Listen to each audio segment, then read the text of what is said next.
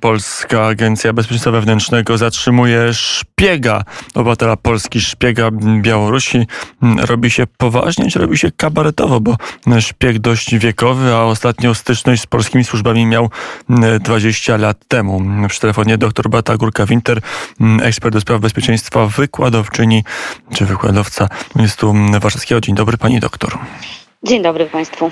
No to co, mamy prawdziwą wojnę szpiegów? Łukaszenka uruchamia swoich szpiochów, a my ich łapiemy. Jest jak w najnowszym Jamesie Bądź albo jeszcze ciekawiej? Czy to informacja taka raczej z, z tego gatunku właśnie kabaretowego? E, ani to, ani to. Nie traktowałabym e, złapania namierzenia przez e, polskie służby osoby, która współpracuje z białoruskimi służbami jako ogromnej sensacji. Wiemy, że jeszcze od czasów, kiedy Polska funkcjonowała w, jeszcze w bloku wschodnim, te sieci powiązań agenturalnych pomiędzy różnymi krajami funkcjonowały, mimo tego, że dawno dawno już ten blok nie istnieje, pewne znajomości, e, koneksje e, zostały i są wykorzystywane w różnych celach, nie tylko e, w, w celu walki politycznej, ale po 1989 roku również do mm, różnego rodzaju, powiedziałabym, przedsięwzięć natury biznesowej. Więc tutaj akurat te sytuacje pozostają niezmienne. Naturalnie jest to sytuacja poważna i należy należy się z nią skonfrontować, e, jeśli miała miejsce. Natomiast e, ja przypomnę, że e, co jakiś czas mamy doniesienia pochodzące z innych państw NATO o zatrzymaniach osób na dużo wyższych stanowiskach, pełniących jeszcze wciąż aktualnie różne funkcje w państwie, którzy czy w sojuszu współpracujących bezpośrednio już z sojuszem, więc e, takie sytuacje mają miejsce. E, w wielu państwach i nie jesteśmy tutaj e, akurat odosobnieni. Jeśli chodzi o te regiony, o ten rejon przygraniczny, no to oczywiście należało się spodziewać e, intensyfikacji. Widzimy zresztą po drugiej stronie granicy znaczną intensyfikację wysiłków służb białoruskich, która de facto zarządza, które de facto zarządzają tym kryzysem migracyjnym wraz z siatkami przemytniczymi również przez siebie kontrolowanych kontrolowanymi. Także tutaj e, nie jest zaskoczeniem, że służby są e, zaangażowane i również po polskiej stronie możemy się spodziewać e, może nawet nie jednego, ale więcej tego typu przypadków. Pani doktor, a jak będzie wyglądać eskalacja tego konfliktu? Czy mamy jakieś projekcje tego, co dalej może zrobić Łukaszenka? Na ile może być bardziej agresywny wobec chociażby polskich służb, polskiej Straży Granicznej czy nawet polskiego wojska? No, oczywiście mm, z tygodnia na tydzień widzimy, że sytuacja robi się e, dużo poważniejsza niż e, na samym początku przypuszczaliśmy czy zakładano. E, naturalnie myśmy projektowali pewne liczby, chcąc mieć ogląd sytuacji, natomiast no, dzisiaj dane przytaczane przez koordynatora służb specjalnych nie pozostawiają wątpliwości, że problem będzie rósł. Zbliża się zima, więc e, nie ulega wątpliwości, że e, jest e, cała ta sytuacja po stronie białoruskiej jest obliczona na to, by wraz z kolejnymi reakcjami polskiego rządu, a tutaj reakcja nie może być inna, gdyż e, nasza granica musi pozostawać szczelna. I to, co robią służby, oczywiście jest e, mm, obciążone ogromną krytyką ze strony różnego rodzaju organizacji pozarządowych, natomiast z punktu widzenia bezpieczeństwa państwa nie ulega wątpliwości, że ta granica musi pozostać szczelna. I teraz odpowiedzią na polskie uszczelnienie uszczelnianie i e, na to, że nie zgadzamy się e, na wpuszczanie e, bez limitu, tak, żadnego osób, które tą granicę nielegalnie przekraczają i nie zgadzamy się i to jest otwarcie zadeklarowane już w tej chwili nawet w kampanii informacyjnej, którą rząd podjął, nakierowanej na miejsce pochodzenia imigrantów. Pojawiają się komunikaty w języku arabskim, tak, są informacje już w tej chwili coraz bardziej dostępne, to mimo tego wydaje się, że po stronie białoruskiej jest chęć eskalacji. Widać to i przy tych strzałach, i przy bardzo zresztą takiej szerokiej też kampanii dezinformacyjnej prowadzonej przez stronę białoruską.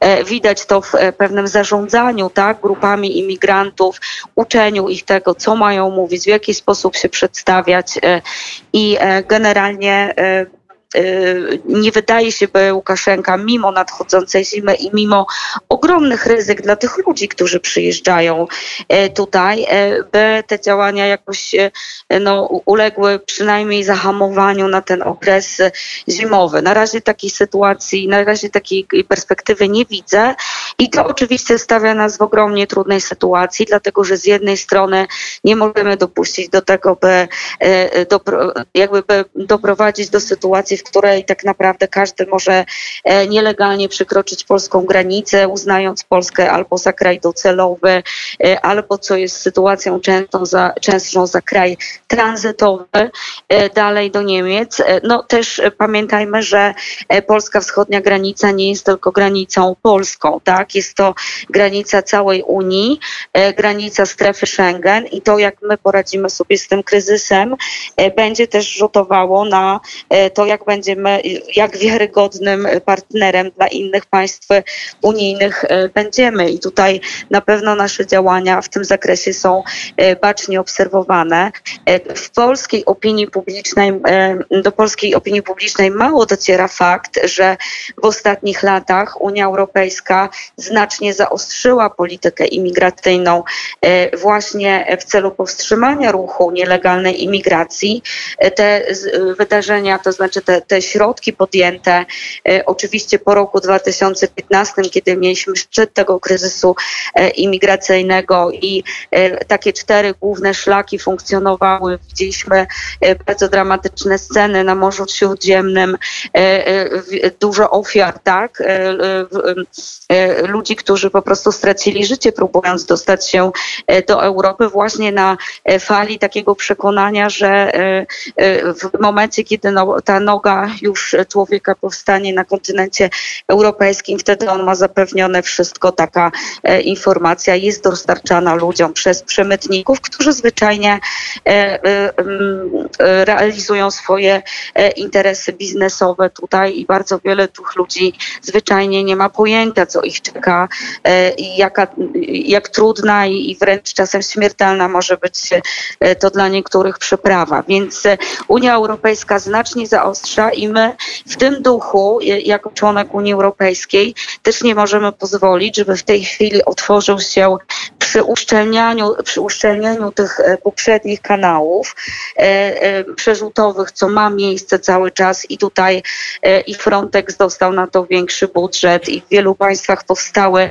te zasieki, czy też mury, jak chcemy to nazywać, tak, naszpikowane elektroniką. Wiele państw zwiększono patrole w tych miejscach, gdzie najczęściej pojawiają się nielegalni imigranci, więc jest, no, Turcja dostała więcej środków na to, żeby nie e, przypuszczać dalej ludzi, którzy przyjeżdżają e, z obszaru Bliskiego Wschodu, z tych obszarów objętych konfliktami e, dalej do Europy. Czyli w Unii Europejskiej jest wyraźny ruch w kierunku zastopowania przyjmowania takich niekontrolowanych liczebnie, tak, mas ludzi, z którymi no później w jakiś sposób kraje muszą sobie poradzić, a już ta pierwsza fala migracyjna pokazała, że będzie to obciążenie bardzo duże duże. Dlatego Polska też jakby e, nasze działania oczywiście tutaj w optyce polskiego odbiorcy mogą się wydawać jakimś e, nowym, czy, jakimś, e, czy coś dziwnego jest w stawianiu barier, tak, takich fizycznych, ale to na tle tego, co robi Unia, ale też ale także Stany Zjednoczone, które też w takich krytycznych momentach Trump chciał budować mur i, i też e, sporo środków finansowych na to zostało przeznaczonych, więc e, tutaj nie, jest, nie są działania polskie jakimś e, czymś, co byłoby na tle działań innych państw unijnych dziwnym, tak? To jest raczej mm, norma, to jeszcze mm, na chwilę w tą normę się zagłębmy do, na, na, na 2-3 minuty. Mm, pani doktor, na ile jest tak, że Polska musi wojnę informacyjną przegrywać, że musi być tak, że do migrantów do Iraku, Afganistanu, innych miejsc, skąd oni startują i są zabierani przez samoloty Łukaszenki, musi docierać przekaz e, e, Mińska reżimu białoruskiego, a nie przekaz Polski, który e, podkreśla, że wyprawa jest bardzo niebezpieczna i, i z niemalże zerową szansą powodzenia. E, tej wojny nie musimy przegrywać. E, tutaj oczywiście e, ten przekaz, ta komunikacja strategiczna, jak ją nazywamy, powinna być koordynowana na, naj, na jak najwyższym szczeblu, czyli na szczeblu Kancelarii Premiera Rady Ministrów, oczywiście we współpracy z wszystkimi innymi ministerstwami i służbami, które mają środki, narzędzia, instrumenty do tego, by z tym przekazem docierać. Natomiast ja już też wspominałam o tym, że e, przede wszystkim e, oprócz w tej chwili e, słusznego ruchu z wynegocjowaniem zamknięcia po prostu niektórych lotów, bo to jest no zdecydowanie najprostsza i najkrótsza droga do tego, żeby ci ludzie całymi masami tutaj nie docierali. Natomiast wiemy też, że ich determinacja w dotarciu do Europy jest ogromna. Dlatego taka kampania informacyjna nakierowana na bardzo wiele państw, bo e, tutaj właściwie e, e, cały obszar Bliskiego Wschodu, skąd przybywają ludzie, głównie właśnie zubożeni albo konfliktami, albo ciężką sytuacją ekonomiczną, po-covidową również, bo ten czynnik też jest ważny.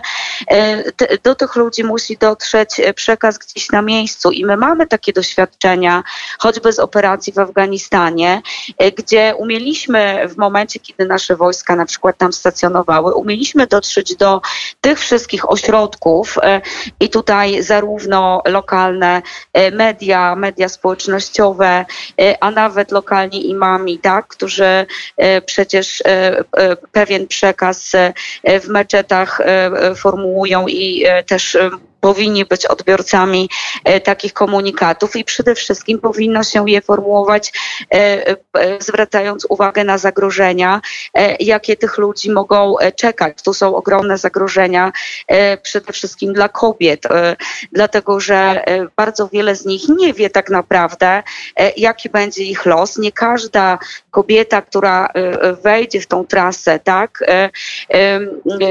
rzeczywiście dołączy do rodziny. Niektóre z nich E, mogą, zosta- e, mogą zwyczajnie paść ofiarą e, handlu żywym towarem, tak samo dzieci. Więc tutaj wiara w to, że siatki przemytnicze, które zresztą biorą ogromne pieniądze za przerzut tych ludzi, że one faktycznie tym ludziom, większości z nich, tak, będą w stanie później zapewnić przyjęcie i to, na co ci ludzie liczą w krajach Zachodu. Nie, nie wszystkie te przekazy się spełniają i tutaj dla kobiet jest to szczególnie niebezpieczna e, wyprawa, dlatego e, we wszystkich lokalnych mediach, e, tam skąd e, migranci e, jakby no zapoczątkowują swoje, swoje podróże, takie, takie informacje powinny być mm, rozpowszechniane i co wydaje mi się powinno skłonić na przykład rodziny, tak, tych kobiet, rodziny, ludzi, którzy rzeczywiście wyprawiają się w, w tą niebezpieczną podróż, do jakiejś tam drugiej refleksji na temat tego, czy, czy faktycznie warto. Bo tutaj jeśli chodzi o taki proces łączenia rodzin, wiele ludzi już dawno jest na, e, na zachodzie i czeka też na, aż e, ich bliscy dołączą. Natomiast e, taki, tego typu proces można, można przeprowadzić legalnie. Nie trzeba płacić ogromnych pieniędzy przemytnikom, by zrealizować swój cel drogą legalną. Bardzo wiele tych państw, w bardzo wielu tych państwach toczy się konflikt konflikt, czy pewne grupy ludzi są prześladowane przez przeciwników politycznych, e, więc tutaj podstawy do przyznania statusu uchodźcy czy do udzielenia azylu w wielu przypadkach będą, więc no, trzeba przekonywać, że lepiej wybierać tą, tą drogę legalną, bo ta może skończyć się no niestety bardzo tragicznie i oczywiście mm, po polskiej stronie też jest jakaś tam odpowiedzialność za, za kwestie humanitarne, no bo tak jak mówię, ta zbliżająca się zima, trudne warunki w terenie, no stawiają nas też przed ogromem wyzwań i tutaj musimy, musimy te wyzwania podejmować. Pewnie następnym krokiem będzie e, po prostu deportacja tych, e, tych osób, które e, znajdą się po polskiej stronie granicy i w jakiś sposób no, zostaną przez nasze służby graniczne, naszą Straż Graniczną umieszczeni w jakichś miejscach. No, następnym naturalnym krokiem jest deportacja, co też dzieje się w wielu innych państwach Unii Europejskiej, które po jakimś wstępnym ocenie decydują się część tych przybyszów e, z Bliskiego Wschodu odsyłać, e, odsyłać do domów.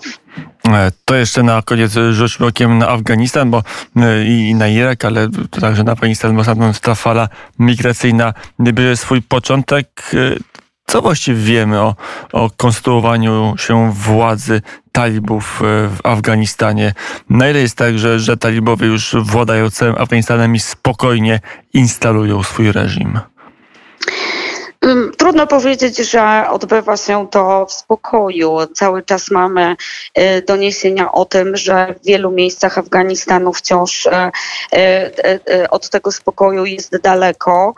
Oczywiście talibowie mają taką przewagę nad siłami, które już nie istnieją i żadne też instytucje poprzedniego państwa nie funkcjonują, więc została rzeczywiście przejęta przejęta i terytorium, i cała administracja, e, i powoli ta administracja talibów też e, się buduje. Natomiast e, trzeba też powiedzieć, że talibowie mm, poczynają sobie dość, mm, żeby nie wiem jakiego słowa użyć, ale jednak bezczelnie, dlatego że naprawdę obiecali społeczności międzynarodowej, podpisali odpowiednie porozumienia, więc nie dość, że przejęli władzę siłą i w wyniku takiej naprawdę e, intensywnej ofensywy wojskowej, e, to teraz jeszcze e, tak jakby pokazywali światu, że żadne z tych, żaden z punktów porozumienia, które zawarli, właściwie ich nie obowiązuje. I dzisiaj mamy doniesienia i o prześladowaniach przeciwników politycznych, za których to przeciwników oni właściwie uważają wszystkich, którzy pracowali za, dla poprzednich rządów, tak? Tak? Więc e, ostatnie 20 lat, e, więc można e, jakby wyobrazić sobie, tak, jaka będzie w przyszłości jeszcze skala tych prześladowań.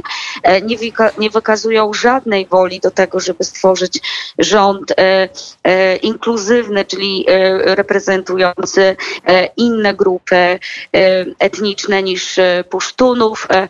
O prawach kobiet też można by długo, ale wiemy jaka jest sytuacja, jak blokowany jest powrót e, e, kobiet i dziewcząt do szkół e, i do miejsc pracy, no chyba, że to w jakiś sposób talibom odpowiada, czyli gdzieś tam na stanowiskach takich pomocniczych, medycznych, tutaj tam, gdzie nie ma rzeczywiście wyboru czy alternatywy, te kobiety są do pracy dopuszczane. Natomiast w dalszej perspektywie i deklaracje talibów nie pozostawiają złudzeń, że ten los kobiet no nie, nie będzie naprawdę nie do pozazdroszczenia.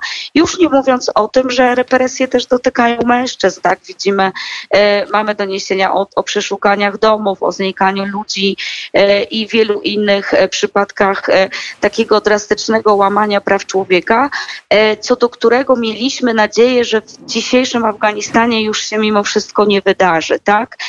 W poprzednim, za poprzedniej kadencji, że tak to określę, rządów talibów, mieliśmy do czynienia naprawdę z bardzo brutalnymi obrazami przemocy i e, naprawdę by, była duża nadzieja na to, że jednak po porozumieniu z Amerykanami, po powrocie minęły dwie dekady, że e, ta grupa też w jakiś sposób się ucywilizowała. E, niewiele wskazuje na to, że, że tak jest, więc i tutaj też talibowie, którzy jednak zabiegają dzisiaj o uznanie międzynarodowe, które wciąż nie przychodzi i tutaj jak widzimy tak naprawdę żadne państwo, nawet Pakistan, Pakistan nie śpieszą się z uznaniem talibów, gdyż jest to no, kwestia wizerunkowa i nikt nie chce być chyba na razie tym pierwszym państwem, które uzna rząd ewidentnego terroru, rząd, którego część różne frakcje, tak jak frakcja Hakanich, mają związki z talibami i którzy w zasadzie to widnieją na listach terror, światowych terrorystów, tak? Więc tutaj nikt, tego, nikt się z tym nie śpieszy. Bardziej chodzi o to, żeby zachować kanały komunikacji. Śpieszy się natomiast talibom, którzy z jednej strony chcieliby odzyskać poprzez uznanie też środki finansowe zamrożone przez Stany Zjednoczone, chcieliby odblokować pomoc rozwojową, która do Afganistanu napływała przecież szeroką falą od państw zachodnich, od sąsiadów również. Natomiast z jednej strony zabiegają o to uznanie, z drugiej strony tak jakby no, śmieli się Mm, nam wszystkim jednak w twarz, pokazując, że de facto zrobią z, z, w tym kraju tak dzisiaj to, co będą chcieli, nie respektując żadnych nacisków, żadnych apeli też różnych organizacji, organizacji praw człowieka do tego, by dostosować się do jakichś takich minimów standard, minimalnych standardów, bo myślę, że już pokazanie minimum dobrej woli ze strony talibów w wielu państwach spowodowałoby oddech ulgi i e, chęć do jakiejś współpracy, bo też e, dzisiaj stoimy przed taką sytuacją, że no nikt z talibami walczył nie będzie. Nie ma na to ani woli, do tego ani woli politycznej, ani środków, a po dwóch dekadach e, operacji wojskowej żadne państwo dzisiaj tak naprawdę nie podnosi tematu, że jakiejś kolejnej interwencji. Więc talibowie doskonale o tym wiedzą i prawdopodobnie stąd wynika to ich taka dość no, bezczelna postawa, tak? która absolutnie, znaczy oni nawet nie ukrywają się z tym, że dokonują tych prześladowań, że prowadzą taką, a nie inną politykę wobec kobiet, mniejszości i tak dalej, więc tutaj nawet nie są w stanie takiej gry pozorów utrzymać, żeby społeczność międzynarodowa no, miała się, że tak powiem, o cokolwiek tutaj zahaczyć, tak? Tutaj absolutnie nic takiego się nie dzieje i niestety no, na dzień dzisiejszy jedynie pomoc humanitarna, e, faktycznie mm, duże kwoty i Unia Europejska e, tutaj po ostatnich rozmowach e, zdecydowała się przeznaczyć, natomiast ona ma być dystrybuowana poprzez pracowników na miejscu, natomiast no, na razie społeczność międzynarodowa dba o to, by nie zasilać samych, talibów i by środki finansowe nie trafiały bezpośrednio do nich. Jak to będzie w praktyce, oczywiście zobaczymy na miejscu. Też nie wydaje mi się możliwe, by całkowicie ominąć talibów w tym procesie rozdzielania pomocy humanitarnej. Natomiast no, stan- społeczność międzynarodowa stoi na stanowisku, że dopóki tego uznania nie będzie, to tutaj dla nich samych żadne środki nie powinny napływać. Powiedziała dr Beata Gruka-Winter, ekspert do spraw bezpieczeństwa Uniwersytet Warszawski. Dziękuję bardzo za rozmowę. Dziękuję bardzo, dziękuję. Do zobaczenia. Do usłyszenia.